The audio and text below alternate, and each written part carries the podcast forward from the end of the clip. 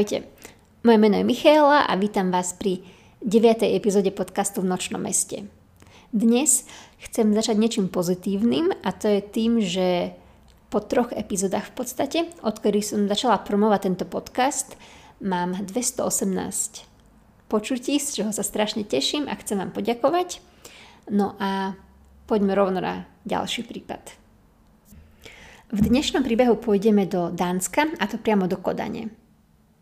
Je 11. marca 2010, keď tri vysmiate stevardky spoločnosti SAS nastúpia do výťahu v hoteli Radisson v Kodani.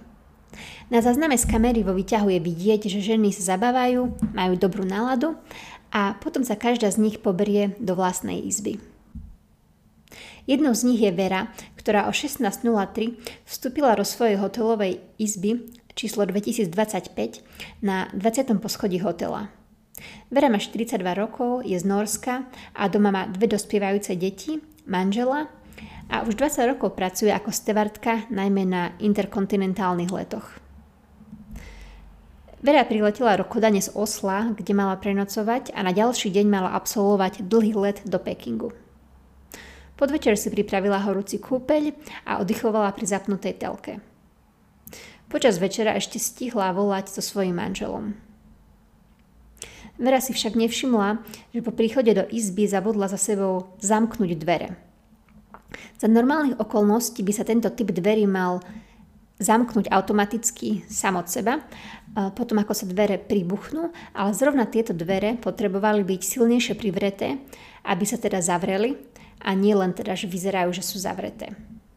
To však Vera nevedela a keďže dvere vyzerali byť zavreté, tak predpokladala, že sa nedajú zvonku otvoriť. To je asi niečo, čo by nenapadlo nikoho z nás, keď sa ubytujeme v hotelovej izbe, pretože v tejto dobe sú už skoro všetky dvere na tú kartičku a keď sú dvere zavreté, tak je predpoklad, že teda sa tam nedá dostať zvonku.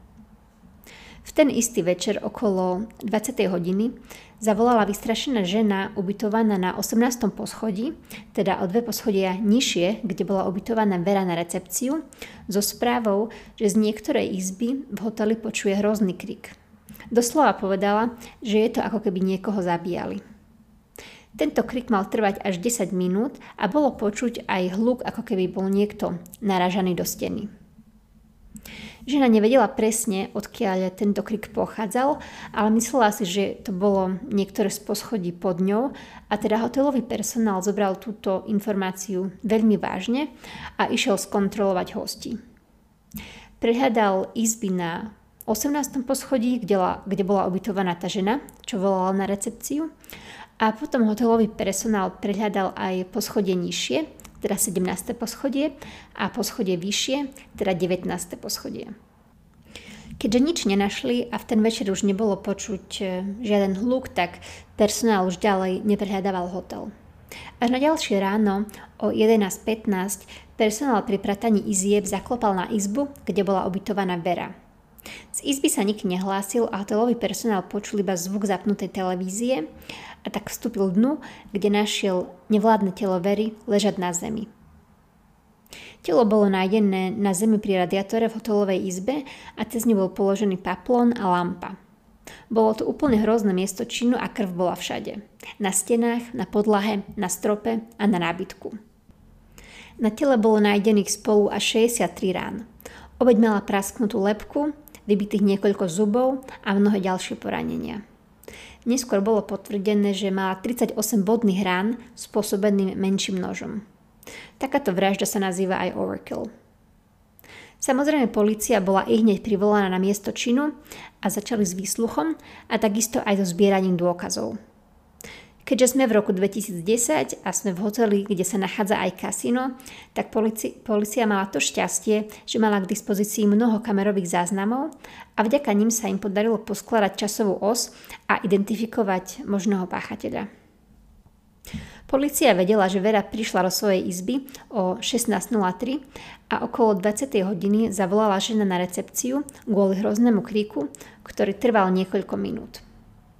Táto žena bola zhodou okolností kolegyňou Very a vtedy netušila, že srdcervúci krik, ktorý počuje, je krik jej kolegyne bojujúcej o život. Podľa policie bol z izby odsudzený mobilný telefón, hodinky, dve peňaženky, čiže primárny motív bol pravdepodobne lúpež. V minibare chýbalo takisto niekoľko fľaštičiek alkoholu.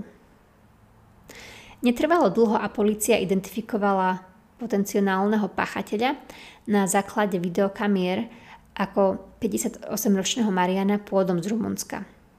Porozrivý bol zachytený, ako hral ruletu v kasíne a potom popíjal pri bare. Neskôr sa pohyboval po hoteli a potom sa prešmykol do výťahu, kde išiel na 20. poschodie. O dobrú chvíľu zobral výťah smerom dole, avšak bolo vidno, že sa prezliekol do iného oblečenia. Z hotela odišiel o 21.15. V čase, keď policia zistila totožnosť podozrivého, tak ten už samozrejme opustil hotel a teraz spustila veľké patranie. Polícia urobila tlačovku, kde vyzývali verejnosť, aby sa na nich obrátili, ak majú akékoľvek informácie, kde sa podozrivý nachádza. Polícia zverejnila fotku a popis podozrivého, ktorý podľa opisu policie mal mať 170 cm a normálnu postavu. Podozrivý bol pre dánsku policiu neznámy, ale keď si ho preklepli, tak zistili, že ide o recidivistu, ktorý má za sebou dlhú kariéru kriminálnika doma v Rumunsku. Bol až 6 krát súdne trestaný a dokopy ho odsudili na 43 rokov väzenia, ale často sa dostal z väzenia skôr kvôli dobrému správaniu. V roku 1984 bol odsudený za krádež, 95 za pašovanie zbraní, 98 za krádež, v roku 99 bol odsudený za vraždu, ktorú, ktorú mal spáchať už v roku 1985 a v roku 2008 ho prepustili za dobré správanie. V roku 2000 takisto bol odsudený za krádež a podvody a dokopy si odsedel 21 rokov. Ako náhle sa táto informácia dostala do médií, tak norský denník sa dostal k telefónnemu číslu porozrivého a ten na počudovanie telefonát zdvihol. Potvrdil denníku, že sa nachádza v Kodani a novinár sa ho spýtal, či sa nachádzal aj v hoteli Radisson a Marian teda porozrivý odpovedal, som na ceste na políciu, zavolám si taxík.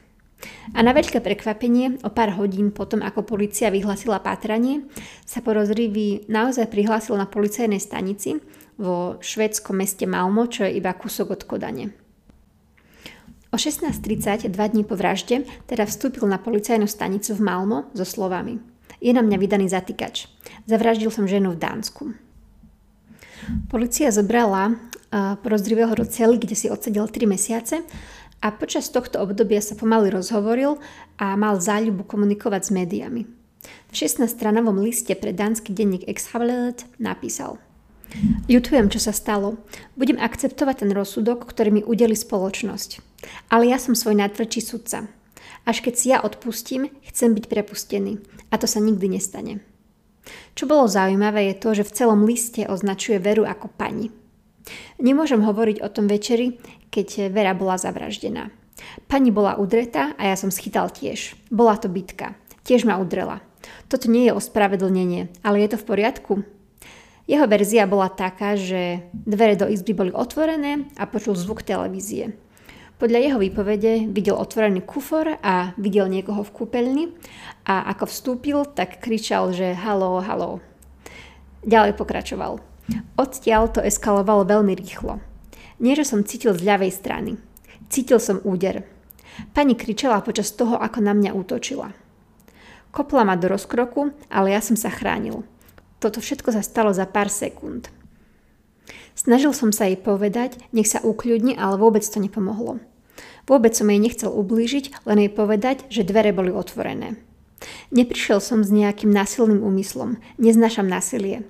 Nie je to ľudské. Ja sa snažím riešiť situácie rozumným spôsobom, ale staré ja vytiahlo nôž, aby som ju vystrašil. Ale ona kričala ešte viac. Ďalej pokračoval v opise, ako sa stala vražda, ako koncu dodal. Toto je spôsob, akým pani chcela riešiť problémy s nepozvanými hostiami.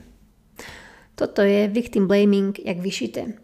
Pachateľ nebol host v hoteli a asi je každému jasné, že musel mať dôvod na to, aby sa odviezol výťahom na 20. poschodie a prechádzal sa po chodbách hotela a ten dôvod bol lúpež. Počas súdneho procesu Marian odmietal vraždu, ale priznal sa k násiliu s následkom smrti. Na súde bol opísaný ako agresívny a veľmi arogantný. Presne rok od vraždy ho súd odsudil na 14 rokov väzenia a vyhosteniu z Dánska. Takisto mal zaplatiť odškodné 1,6 milióna dánskych korún, čo je niečo cez 200 tisíc eur verejnej rodine. Súdny proces bol veľmi emotívny a fotky z miesta činu boli tak brutálne, že rodina musela opustiť miestnosť. Toto boli všetky informácie, ktoré som zozbierala k smutnému prípadu Very, ktorá bola v nesprávnom čase na nesprávnom mieste. Na prípravu tejto epizódy som použila články publikované v berlínske Nyhede TV2, Extrabladet, BC, Avisen a COH. Majte sa pekne a prajem pekný týždeň. Čaute. thank you